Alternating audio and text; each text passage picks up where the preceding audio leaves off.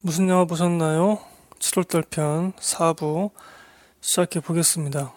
오랜만에 4부까지 녹음하는데 지금 보니까 제가 분량 조절을 좀 실패했네요. 4부는 굉장히 짧게 끝날 것 같은데요. 음, 양해 부탁드리겠습니다. 분량 조절 실패했네요. 2018년 7월에 여러분들 써주신 글들을 리뷰 글들 읽어보고 있고요. 여러분들 계속해서 저희 블로그 찾아와 주셔서 여러분들 영화 후기들 댓글로 남겨주시길 부탁드리겠습니다. 어, 얼마 전에 뉴스가 떴죠. 그, 호아킨 피닉스 주연의 조커가 베니스 영화제였던가? 거기서 최고상을 받았습니다. 대상을 받았습니다. 어, 히어로 movie로 국제 영화제에서 대상을 받은 적이 거의 없지 않나요? 제 기억엔 그런데. 그래서 호아킨 피닉스 연기도 굉장히 좋았다. 이런 이야기가 나오고 있죠. 그래서 작품의 대상을 받지 않았다면 나무주연상에 해당하는 그 상을 호아킨 피닉스가 받았을 것이다. 이 말을 예전에 기생충 때도 똑같이 나왔었거든요. 기생충이 작품에 대한 상을 받지 않았다면 그 송강호 씨가 나무주연상에 대한 상을 받을 가능성도 컸다. 이런 얘기가 있었거든요. 음, 이번 아카데미에서 어떻게 결론 날지 궁금해집니다. 여튼지 간에 지금 배트맨도 새로운 주인공을 내세워서 좀 심각하게 이제 그렇게 다시 3부작 정도로 찍을 예정이라고 합니다. 그러니까 DC가 이제 마블을 좀 쫓아갔잖아요. 유머도 막 집어넣고 그걸 좋게 본 분들도 계셨는데 DC는 그 DC 나름의 좀 그런 색채를 유지해야 되지 않나. 그리고 지금 조커나 배트맨 같은 경우도 기존의 comics 스토리에서 좀 벗어난 그 오리지널, 그러니까 거의 오리지널 느낌의 스토리일 가능성이 크다. 좀 더 리얼한 거죠. 그런 쪽으로 가려고 방향을 선회한 게 아닌가 싶기도 합니다. 굉장히 환영합니다.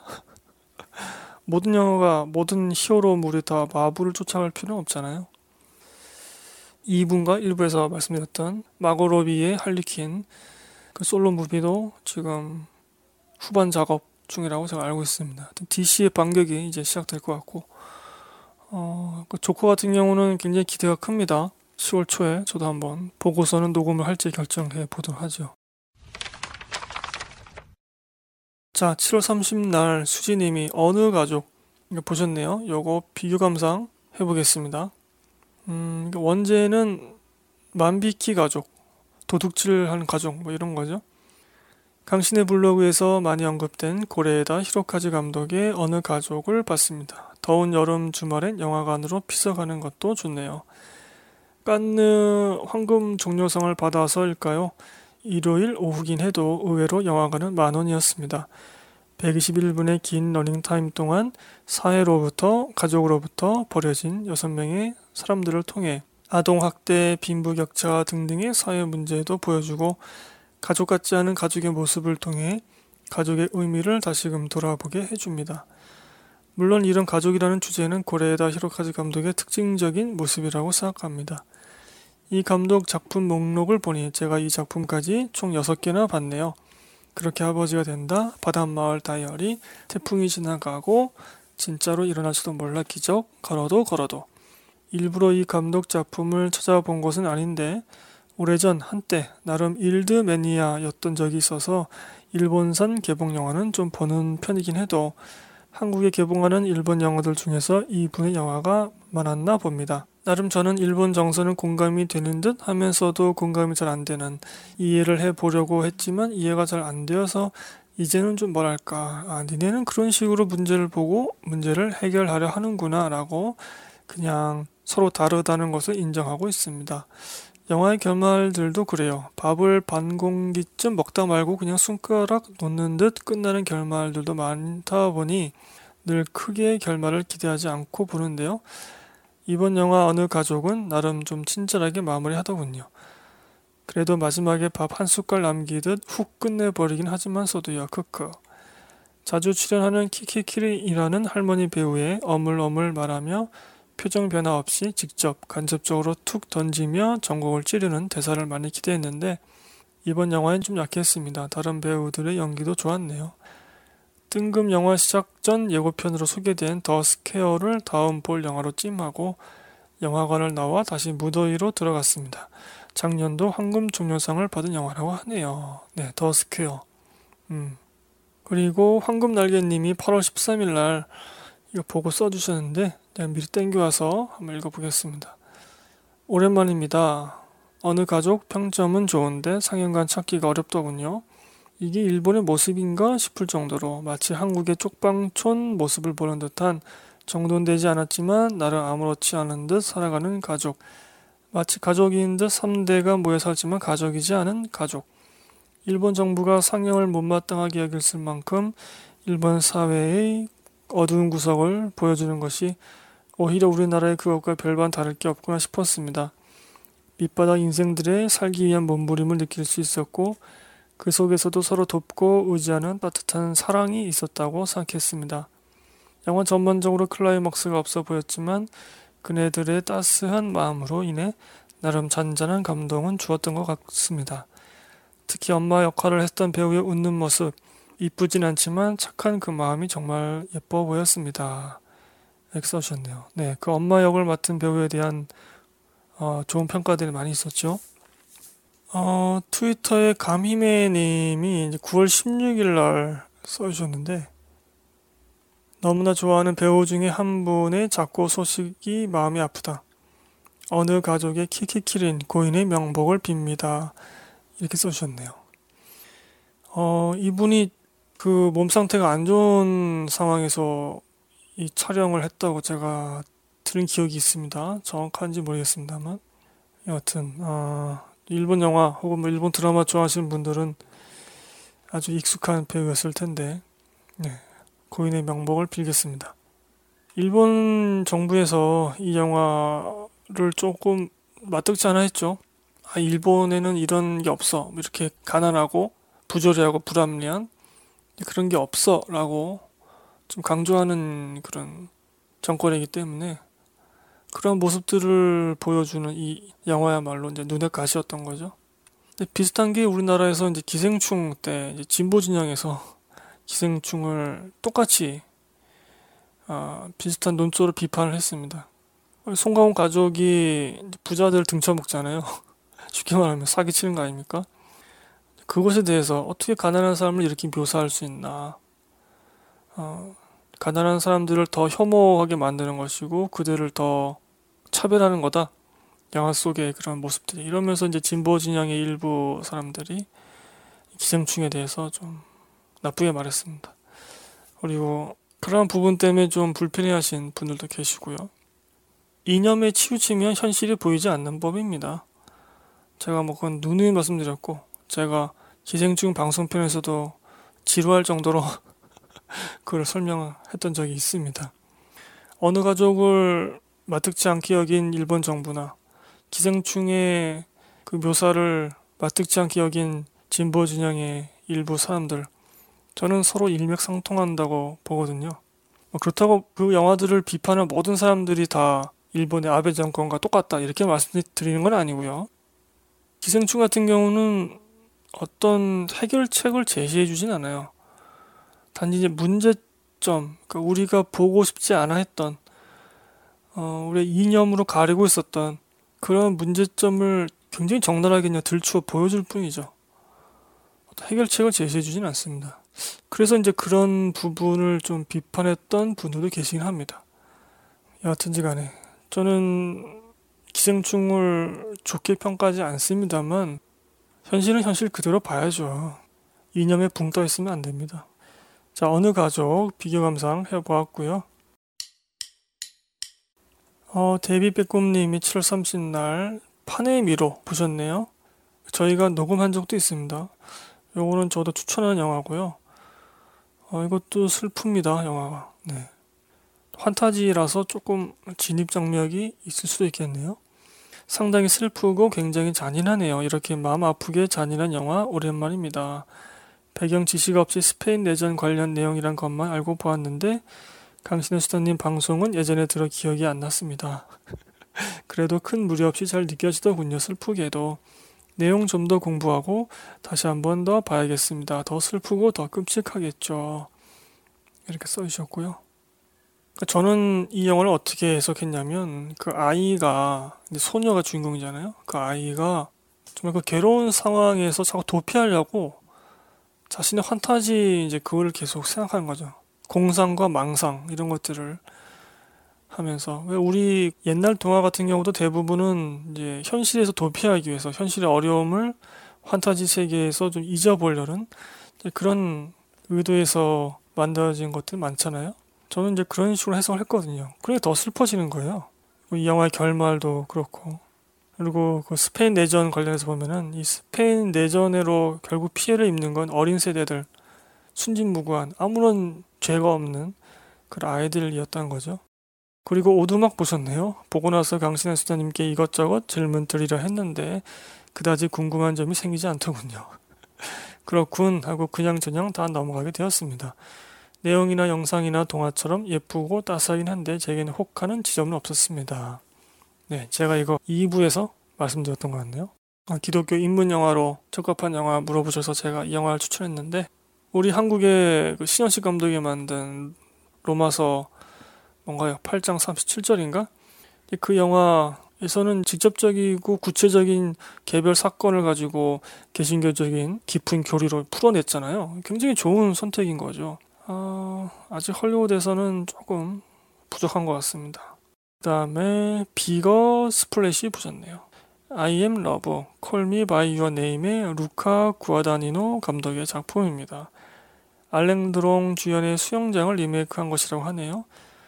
프랑수아 오종도 Swimming Pool로 오마주했다고 합니다. 이렇게 써놓고 보니 원작이 보고프네요. 구아다니노 감독은 남부 유럽의 여름을 참 예쁘게 잘 찍는 것 같습니다. 저도 같이 휴가 간 기분이 들 정도로요. 내용은 자세히 설명할수록 안 보실 것 같아서 생략하겠습니다. 배우들은 최고입니다. 레이프 파인즈, 틸다 스윈튼, 마티아스 슈에나르츠, 다코다 존슨. 틸다 스윈튼 배우는 항상 멋지고 자연스럽고 마티아스 슈에나르츠 배우는 이 작품으로 매력을 크게 느끼게 되었습니다.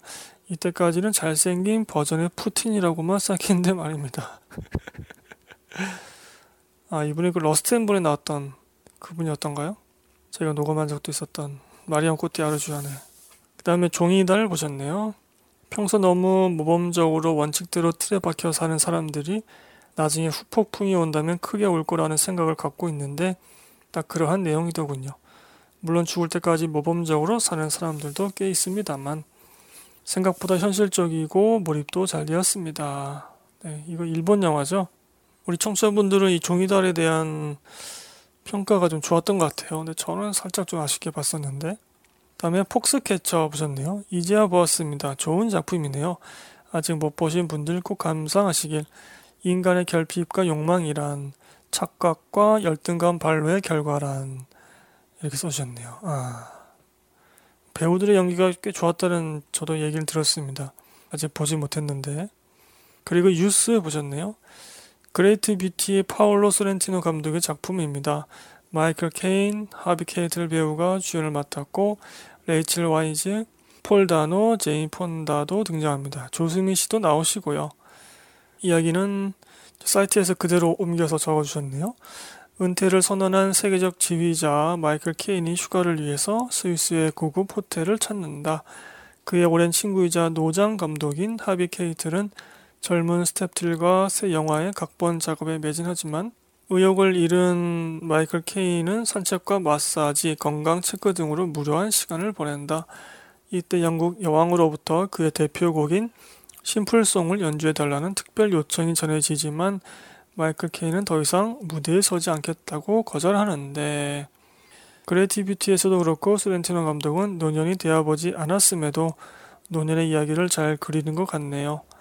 이 작품이 Great Beauty보다는 좀 더 캐주얼한 느낌이라 혹 두 작품 모두 관심 있으시다면 이 작품을 먼저 보시길 권해드립니다.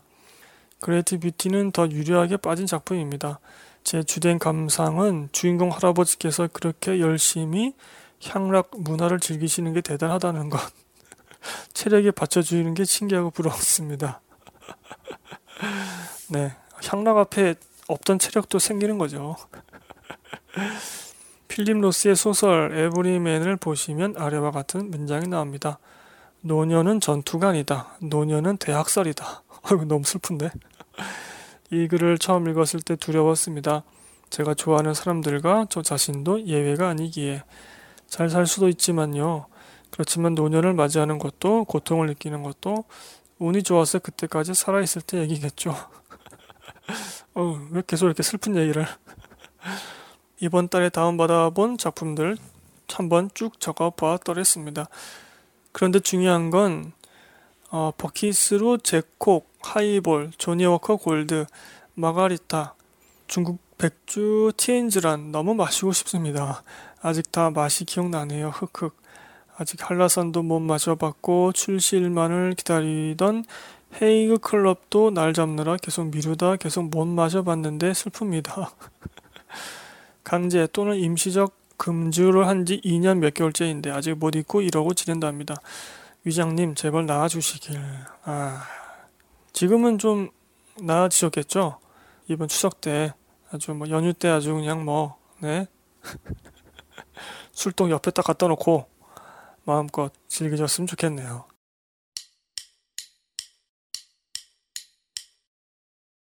제가 7월 31일 날 중국 드라마 사마의 최후의 승자를 감상 완료했네요. 44부작이고요. 이거 2편입니다. 1편은 사마이가 조조의 눈에 띄어서 중요 신하가 되기까지의 과정을 담고 있습니다. 1편은 후반부에 뜬금없는 로맨스가 나와서 몰입이 흐트러졌고 주로 권력 다툼과 궁중간의 모략, 지략 싸움에 치중되어 있는데 이게 좀 자기적인 느낌이 강했습니다. 치고받는 전투신이 없어도 이런 치열한 머리 싸움에 흥미가 있는 분은 괜찮게 보실 수 있겠지만요. 아, 그러니까 사마이가 누군지는 혹시 아시겠죠? 그 삼국지 있잖아요. 위초고 이렇게 뭐 조조, 유비, 송건 이런 식으로 삼국지에서 이제 위나라 쪽의 신하였죠. 사마이가 조조의 신하였다가 제갈량의 북벌을 여러 번 좌절시키기도 한 그런 사람이기도 하고 사마이가 그러니까 우리가 흔히 알고 있는 주요 삼국지의 내용 그 이후의 이제 이야기들을 주로 2편에서 보여주기도 합니다. 여하튼 1편에서 인상 깊었던 장면은 천하의 위세가 당당한 조조가 신하 순위의 비율을 맞추기 위해서 얼르고 달래는 장면이었습니다. 역시 저 정도의 대기업을 운영하면서 천재를 거느리려면 아랫사람 비위도 맞출 줄 알아야 하는구나 싶었습니다. 서로를 너무나 잘 알고 있기에 우정이 깊기도 하지만 더 큰 실망을 하기도 하죠. 그러니까 아랫사람이 윗사람 비위를 맞추는 것도 있지만 어, 정말 그잘 나가는 혹은 인재를 품고 있는 그런 조직에서는 윗사람이 아랫사람 비율을 맞추기도 하는 것 같아요. 제가 이렇게 살펴보니까. 어떻게 보면은 갑과 을이 상대적으로 조금씩 바뀌기도 하고 어떤 상황에서는 자, 이 공간에 쓸 2편 정말 명작입니다. 입체적인 인물 묘사가 가히 극한을 달립니다. 인물 해석이 정말 뛰어나고요. 세기의 대결이었던 제갈량 사마의 싸움에서 제갈량이 사마이를 죽일 수 있는 천재 1위의 기회를 맞게 됩니다. 여러분도 다들 아시겠지만 상북지 좋아하시는 분들은 이 XX만 잡으면 유비의 은덕을 갚을 수 있는 중원 진출과 한 해의 부흥이 그 한나라의 부흥이 가능한 상황이었다고 이제 그 상북지 연의에서는 이제 그런 식으로 묘사가 되는데 어 이제 사마이를 죽일 수 있는 그런 발사 명령만 내리면 되는 그 찰나의 순간에 제갈량은 너무나 감기에 무량을 해서 눈물을 머금으면서 하늘을 우러러 올려 봅니다. 이 긴박한 순간 절체절명의 기회를 앞두고 인물에게 이런 묘사를 부여할 수 있는 작가진에게 경의를 표합니다. 이 리듬감, 정서적 리듬감. 저도 모르게 그 순간 눈물이 핑 돌더군요. 그 이후에 일어날 역사적 사건을 알면서도, 아니, 알기 때문에 그리고 어린 왕이 늙은 대신 사마의 수염을 잡아당기면서 삼마동조 정권을 찬탈할 역적이라는 뜻인데 그런 삼마동조라면 비아냥 조롱하는 신이 나옵니다. 근데 그 장소가 사마이의 정실 부인의 장례식장이었습니다. 그러니까 사마이 부인이 죽은 장례식장에서 새파랗게 어린 왕이 와가지고 그 사마이 수염을 잡아당기면서 이런 역정놈 이런 거죠. 후에 사마이의 위세에 눌려서 온갖 미사 여구를 늘어놓던 그 어린 왕이 저자가 정말 죽겠는가? 라면서 옆에 있는 황관에게 속삭이며 묻기도 합니다. 조씨 집안에 대한 분노와 증오가 있으면서도 조씨에 대한 의리, 약속, 정이 있어서 정작 정권 찬탈을 하지 못하는 장면들도 있고요. 그리고 왕만 걸어갈 수 있는 중앙길을 저도 모르게 걸어 내려가다가 사마이가 옅은 웃음을 지으며 고개를 가로젓다니 다시 문간의 길로 들어서 내려가는 장면도 나옵니다. 왕의 길을 걸어도 그 누구 하나 비난할 수 없는 사마이지만 스스로는 그 길을 택하지 않겠다는 의지이기도 했습니다. 그 밖에도 또라이 왕 조예와 맞붙는 지략 싸움도 볼만한데 조예와 사마이 사이의 복잡다단한 미움과 신뢰 등이 동시에 존재하는 관계도 매우 잘 풀어내었습니다. 그 똑똑한 조예, 당대의 책사 사마위와 맞붙을 정도의 조예가 맛이 가서 이리저리 휘둘리는 말년은 정말 인생 무상 그리고 결핍의 깊이를 잘 드러내더군요. 인물들의 감정이 복잡 미묘하고 입체적으로 잘 표현되고 또 그것이 각 인물들 사이에서 명징하게 맞부딪히는 재미가 있는 작품입니다. 저는 이런 작품을 좋아하고요. 배우들 연기도 매우 훌륭합니다. 주인공 사마이 역을 맡은 배우는 오수파라고 하던데 배우 여명하고 닮아서 처음에는 여명인 줄 알았습니다. 탕웨이하고도 영화 작업을 몇 편 했던데 능청스러우면서도 위세 등등한 연기 모두 훌륭하더군요. 근데 뭐 얼마 전에 스캔들 때문에 조금 안 좋은 뉴스가 나오기도 했는데 여성 배우들도 예쁜데 연기까지 정말 뛰어나서 어, 부럽기도 했습니다. 사마이의 측실로 나오는 장군영 배우는 후반에 보이는 연기가 어마어마했습니다. 간혹 중간중간 가벼운 에피소드도 들어가 있는데 무겁게만 흘러가진 않고요. 요즘 시대의 여성 인권에 맞추려는 노력도 작품 속에 잘 녹아져 있습니다. 1편을 보아야 2편을 더 잘 이해할 수 있긴 한데 1편 후반부가 워낙 엉망이라서 그냥 2편부터 보시길 권하고 싶습니다. 삼국지 책이나 이런 삼국지 관련 작품을 익히 접했던 분이라면 이해하는 데 큰 무리는 없을 겁니다. 착한 나라 촉의 위치가 아니라 나쁜 나라 위의 위치에서 위나라의 위치에서 그것도 왕이 아닌 문간 사마이의 시선으로 그려낸 역사극이라서 좀 색다른 느낌도 받을 수 있을 겁니다.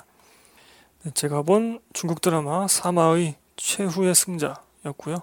44부작이었는데 보느라고 굉장히 힘들었네요. 자 이제 마지막 어, 글 3개 읽으면서 마무리하도록 하겠습니다. 네 이번 4부는 어째 굉장히 짧게 끝날 것 같은데 분량 조절을 제가 못했네요. 트위터 쪽으로 7월 31일 날 연두님이 미션 임파서블 음악이 멋있어서 끝까지 앉아 있었다. 아저씨가 빗자루 들고 버티고 새겨신다. 다 나가고 나밖에 없다. 엔딩 크레딧 올라갈 때까지 불 켜지 않길 바람. 이렇게 써주셨네요. 오, 정말 재밌게 보신 모양이네요. 미션 임파서블. 그리고 8월 7일 날 저에게 보내주신 답글 중에서 연두님이 영화평이나 팟캐스트를 듣다 보면은 영화 좀 본다 하는 분들은 칭찬을 하다가도 꼭 뭐 하나를 흠을 잡고 지적질을 합니다. 좋은 점, 흥미로운 점만 발굴해서 기분 좋게 방송하는 영화 팟캐스트 개발하면 흥미롭겠다는 생각을 해봅니다. 영화 스타일이 너무 다양하니까 저는 나름 다 흥미를 찾기에 대해서 거의 모든 영화를 즐겁게 보는 편이거든요. 60년대 영화를 보면 유치하고 웃기지만 개발되기 전의 서울 풍경이라든가 시골의 풍경을 보는 재미도 쏠쏠합니다. 택시 하면서 어, 부르면서 택시 잡는 장면도 어찌나 신기한지 크크 이렇게 써주셨네요. 네, 아, 이 글을 읽으면서 좀 반성을 저도 합니다. 음, 앞서 뭐 인랑 같은 경우도 제가 뭐 엄청 깠고 방송편에서도 깠는데 뭐 기생충도 그랬고 근데 보통은 영화를 소개할 때는 이제 그런 좋은 점, 흥미로운 점, 이 점에 집중해서 보시면 여러분 이 영화 즐겁게 보실 겁니다. 이런 식의 소개를 하는 게 맞는 것 같아요. 네. 저희 방송도 예전에는 이제 그런 어, 마음가짐으로 방송을 했는데 점점 어떻게 좀 비평과 흉내 내고 제가 그렇게 되는 것 같습니다. 음, 초심을 잃어버린 거죠. 그리고 말씀대로 모든 영화들은 다 재미 포인트가 다 있는 것 같아요. 나름대로 이왕 보기 된 영화니까 어, 이제 그런 재미 포인트를 찾아서 재밌게 보시는 것도 좋을 것 같습니다. 그게 맞는 것 같고요. 음, 정말 뭐 엉망진창인 영화가 아니라면 말이죠. 저희가 그 OM 코너도 좀 하다가 말았는데 이제 90년대 영화들 그리고 이제 그 이전의 영화들 중에서도 좋았던 거 그런 것들을 녹음 했었는데 그 옛날에 그런 뭐 풍속이라든가 문화 이런 것들이 이제 영화에 녹아져 있잖아요. 정말로 그런 것들을 보는 재미도 있는 것 같습니다. 연두님 말씀처럼 옛날 뭐 전화기라던가 공중 전화도 10원짜리 뭐 놓고 버튼식은 나오기 전에는 돌리는 거였잖아요. 혹은 더 이전에는 교환수를 불러가지고 뭐 교환 뭐 서울대 병원 연결해줘 뭐 이런 식으로 한다던가 이런 장면들 신기하고 재밌는 거죠. 자 그리고 도리님이 8월 26일 날 써주셨는데 제가 땡겨와서 읽어보면 김종관 감독의 책 사라지고 있습니까? 이거 보셨던 모양입니다. 어, 김종관 감독의 영화는 괜찮았는데 에세이는 그닥 와닿지 않네. 이 문구 빼고 모든 것은 사라질 것이다. 사라지는 것을 잡을 수 있는 것은 기억밖에 없다. 영화는 잊혀질 모든 것들에 대한 기억이다. 이런 문구가 있나 보군요. 음, 마침 방금 전에 말씀드렸던 것과 좀 맥이 이어지네요. 옛날 정경, 뭐 풍속, 문화 이런 것들을 담고 있는 옛날 영화들. 옛날 영화들 중에서도 한국 영화 중에서도 굉장히 작품성이 높은 영화들이 있다고 제가 알고 있습니다. 또 나름의 그런 좋게 볼 지점들이 꽤 있고 그런 지점들도 보고 또 현재는 존재하지 않고 우리 집단의 기억 속에서 잊어버린 그런 여러 가지 문화들 이런 것들도 다시 한번 찾아보는 그런 재미도 있을 것 같습니다. OM 코너도 빨리 시작해야 되는데 제가 서편제 편에서 지금 막혀 있어가지고 아쉽네요. 자 여기서 무슨 영화 보셨나요? 7월달 편 마치도록 하겠습니다. 어, 4부까지 청취해주신 분들 정말 감사드리고요. 어, 파티 얘기를 좀 드릴까요? 어, 파티에서 그 답변이 왔는데요. 이제 파티가 이제 아프리카 TV로 넘어갔잖아요. 파티 서비스가 계속 유지될 거라고 하네요. 음, 그래서 당분간은 좀 안심하고 또 추후 뭐 어떻게 바뀔지 모르겠습니다만 안심하고 이제 파티 서비스 혹은 저희 방송을 계속 송출할 수 있을 것 같습니다. 저는 몰랐던 부분인데 이번에 그 파티가 아프리카 TV로 넘어가면서 여러 검색을 하면서 알게 된 사실인데 아프리카 TV에서도 오디오 팟캐스트 서비스를 따로 하고 있었더라고요. 파프리카라고. 먹는 식품 파프리카가 아니라 파에다가 이제 시옷을 붙여가지고 팟프리카 이런 식으로. 그래서 기존 아프리카 TV의 BJ들의 오디오만 따와서 뭐 서비스 한다던가. 그런데 굉장히 그 조회수가 없더라고요 다들. 꽤 유명한 영화 팟캐스트도 거기 팟프리카에서는 조회수가 거의 없고 뭐 구독자 숫자도 없고 그러니까 아직 어, 활성화되지 않은 거죠. 그래서 아프리카 TV가 이 파티를 인수한 게 아닐까 싶기도 하고 자체적으로 성공 못 시키니까 따로 어느 정도 좀 자리를 잡은 파티를 인수한 게 아닌가 싶기도 합니다. 결론적으로는 뭐 당분간 파티는 유지된다는 공식 답변을 받았습니다. 마음 놓고 어, 제가 방송을 해도 될 것 같고요. 음, 한 몇 개월 후에 또 어떻게 바뀔지 모르죠. 아프리카 TV가 아무 계획 없이 파티를 인수했겠습니까? 어떤 큰 그림이 있겠죠? 거기에 따라서 또 추후 변동될 수도 있을 것 같습니다만. 자, 뭐 저희 방송은 주약과 파티, 유튜브, 그 밖에 외국 어플에서 송출되고 있고 당분간도 계속 송출될 것 같습니다. 어, 유튜브 쪽에는 좀 늦게 올리고 있습니다. 그리고 제가 요즘에 몸이 좀 상당히 안 좋았어 가지고 완전 회복된 게 아니라서 극장을 아직 못 가고 있습니다. VOD 나온 것들 중에서 한번 챙겨보고 또 녹음할 거 있으면 보겠고요. 10월 달에는 한번 조커 같은 경우는 제가 극장에 가서 한번 보도록 하겠습니다. 우리들이라는 영화 만들었던 감독님이 우리 집인가? 이러한 영화를 개봉 중이라고 알고 있는데 그것도 꽤 흥행 중이라고 합니다. 나름 독립영화 쪽에서는 여러분 검색해서 찾아보시면 좋을 것 같습니다. 자 여러분 저는 그러면은 다음에는 아마 영화편으로 와야 되겠죠. 더 이상 이렇게 날로 먹으면 안 될 것 같고 저희 블로그와 트위터 강신의 수다 모두 검색해 주시고요. 꾸준하게 계속 청취 부탁드리겠습니다. 여러분 건강하시고요. 이제 환절기이고 또 가을이고 좀 있으면 겨울이 옵니다. 감기 조심하시고 다음에 다시 찾아뵙도록 하겠습니다. 감사합니다, 여러분. 안녕히 계세요.